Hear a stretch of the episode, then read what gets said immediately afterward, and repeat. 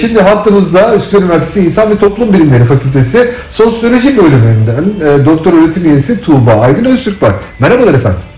Merhabalar Serhat Bey. E, hocam e, bizi böyle e, yeniliklerden, toplum konusundaki yeniliklerden sık sık haberdar ediyorsunuz. Size bunun için çok teşekkür ediyorum. Gerçekten sizi dinlemek büyük keyif veriyor bize. E, şimdi e, son çalışmanızı da dikkatle okudum, dikkatle inceledim. E, toplum beş nokta sıfır diyorsunuz. Biz Endüstri dört nokta sıfıra daha yeni yeni alışmaya çalışırken bir anda karşımıza toplum beş nokta sıfır çıktı. Neden diyor hocam? Ay, çok teşekkür ederim Serhat Bey. Benim için de her zaman sizin programımıza katılmak çok keyifli. Ee, aslında toplum beş nokta sıfır yani gelmesi öngör, öngörülemeyen belki ama hani bir yandan da oraya doğru ko koşar adımlarla gittiğiniz bir nokta. Dediğiniz gibi e, Endüstri dört nokta sıfıra bütün toplumlar aynı anda geçmedi. E, çünkü aslında şöyle bir matematiği vardır. Şimdi çok kısa anlatayım isterseniz. Lütfen. Şimdi bizler aslında tarih sahnesine çıktığımız zaman insanlık olarak bir avcı toplayıcıydık ve bu toplum bir sıfıra denk geliyordu. Sonra birlikte yaşamaya başladık. İşte tarım, hayvancılık, değil mi? Bitkilerle ilgilendik. Şimdi ilk şehirleri kurduk derken toplum iki sıfır, o tarım dünyasına kastettik bunu da.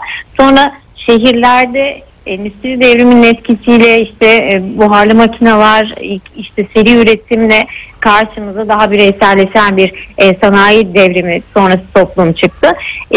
Özellikle yirminci yüzyıldan itibaren de bilgisayar teknolojilerinin hayatımıza girmesiyle de aslında Endüstri dört nokta sıfır ya da Toplum dört nokta sıfır dediğimiz toplum inşasının içinde bulduk kendimizi. Ama tabii bugüne kadar gelen bu süreçte bazı kusurlar, riskler, Ee, eşitsizliklerin olduğu, yani toplum ve falanın eşit derecede dağılmadığı, herkesin aynı imkanlardan faydalanmadığı bir e, hal durumda oluşmuş oldu. Bu yüzden toplum beş nokta sıfır dediğimiz şey aslında biraz bir ülkü, bir ideal gibi. E, süper akıllı toplum diyor Japonlar buna. Zaten evet. iki bin on altı iki bin on yedi gibi Japonya'da bir e, toplantıda ortaya atılmış bir kavram. E, artık biraz daha işte kaynaklarımızı israf etmeden nasıl kullanırız?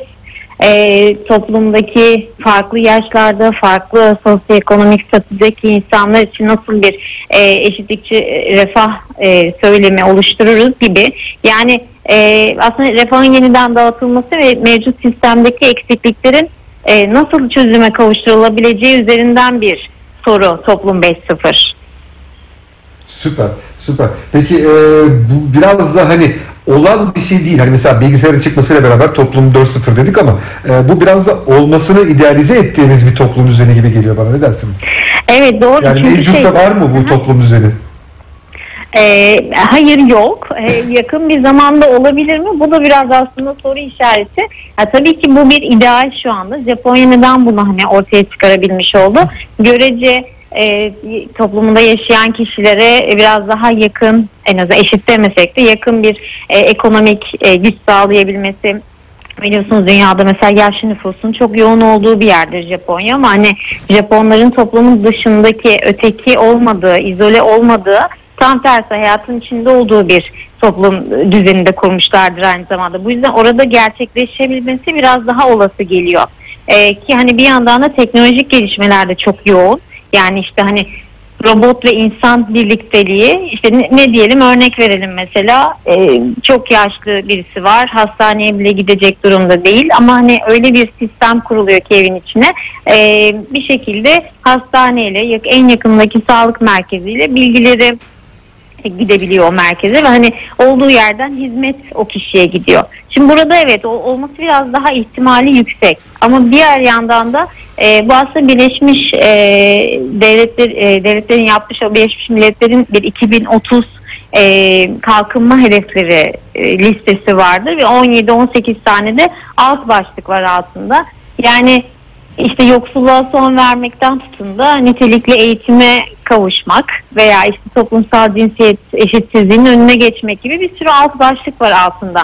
Yani hadi bir ya olacak şeyler mi? iki bin otuzda zaten dokuz on sene sonrası tabii ki çok güç buraya ulaşmak. Çünkü zaten hali hazırda. Şunu merak ediyorum ben şimdi. Sos, sosyolojiden hani birazcık yola çıkacak olursak, hani ben böyle ucundan geçmiş bir insanım, sizin gibi sosyolog değilim ama e, şöyle hani genelde sosyoloji olanı anlatırdı. Olması gerekeni idealize edip önümüze koymazdı. Bu böyle bana biraz hmm. değişiklik gibi geldi. Farklı bir bakış açısı gibi geldi. O bakımdan biraz şaşırdım. İkincisi de hani e, bu toplum beş nokta sıfıra doğru gidişat adımları e, sizde var mı? Ya da sosyolojinin alanına girer mi bu? E, tabii girmesi lazım. Aslında top, to, şu anda toplumu en çok anlayabilecek kişiler sosyal bilimciler, sosyologlar başta olmak üzere. Çünkü hani yani teknolojide, finansta, sağlıkta, işte tarımda yenilikler yapılıyor. Evet, bir sürü afetlerle, bakın işte pandemi gibi krizlerle karşılaşıyoruz. Bakın bir sürü öngörülemeyen şeylerdi bunlar. Yani bir iki yıl öncesinin hayatımızı düşünelim. Böyle bir hayat yaşayacağımızı hiç kimse hayal bile demezdi.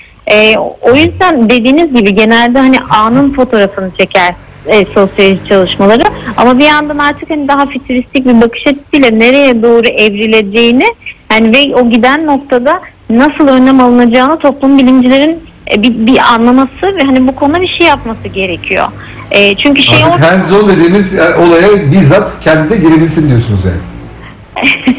e, yani şöyle bakın mesela e, küresel ısınma yıllardır konuştuğumuz bir şey değil mi? Yani hani bunun evet. çeşitli sebepleri var. E, ne diyor evet. işte iklim hareketliğini olumsuz etkilediğini biliyoruz. Egzozlar, işte fosil yakıtlar, sera gazı etkisini biliyoruz. Okyanusların donmadığını biliyoruz. Ama artık bunlar belgeselde izlediğimiz bilgiler gibi kalmamalı. Yani demeliyiz ki biz de taşın altına elimize koyup, yani işte akademi, iş dünyası, teknoloji, işte finans sektörü bir araya gelip ne yapabiliriz? Çünkü artık hani gerçekten kaynaklara göre insan nüfusu, popülasyonu çok yüksek ee, ve gittikçe de böyle eşitsizlikler de derinleşiyor farkındaysanız. Yani işte tabii. Pandemide bunu çok iyi, yani yakinen zaten gördük. Bu yüzden de bir şey yapmak ihtiyacı ortaya doğdu. Evet, evet, evet.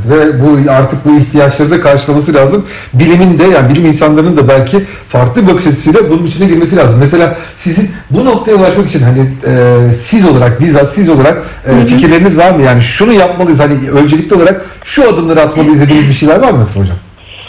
E, tabii birçok şey var. Önce bir zaten aslında biz yakın zamanda bir e, çalışma yapmıştık Serhat Bey. Belki hatırlarsınız, böyle bir Türkiye genelinde bir güven araştırması yaptık. Tabii Şu ki. anda e, Türkiye'de en çok insanların hani sözüne güvendiği kişiler başında e, akademisyenler ve bilim insanları geliyor. Ki bu tüm dünyada bu böyle. yüzde altmıştan fazla çıkmıştı bizde rakamlar. Ya demek ki bilim insanları e, evet tabii ki bilim üretmek çok değerli, çok kümülatif bir şey bilim. Hani geleceğe bırakıyorsunuz ama sadece akademik arenada değil. Yani fırsat bulabildiğimiz her yerde bunları anlatmamız gerekiyor. Birinci adım bu. Bence hani bunu kişisel fikrimi sorduğunuz için söylüyorum.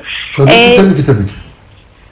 Sonra hani gerçekten e, bu işbirliklerinin çok değerli olduğunu düşünüyorum. Ben mesela akademi ve iş dünyası arasındaki işbirliği, bu fonların aktarılması, e, bütçe çıkması araştırmalar için. Çünkü yani insanlar katkı sağlayacak şeyler neticede bunlar.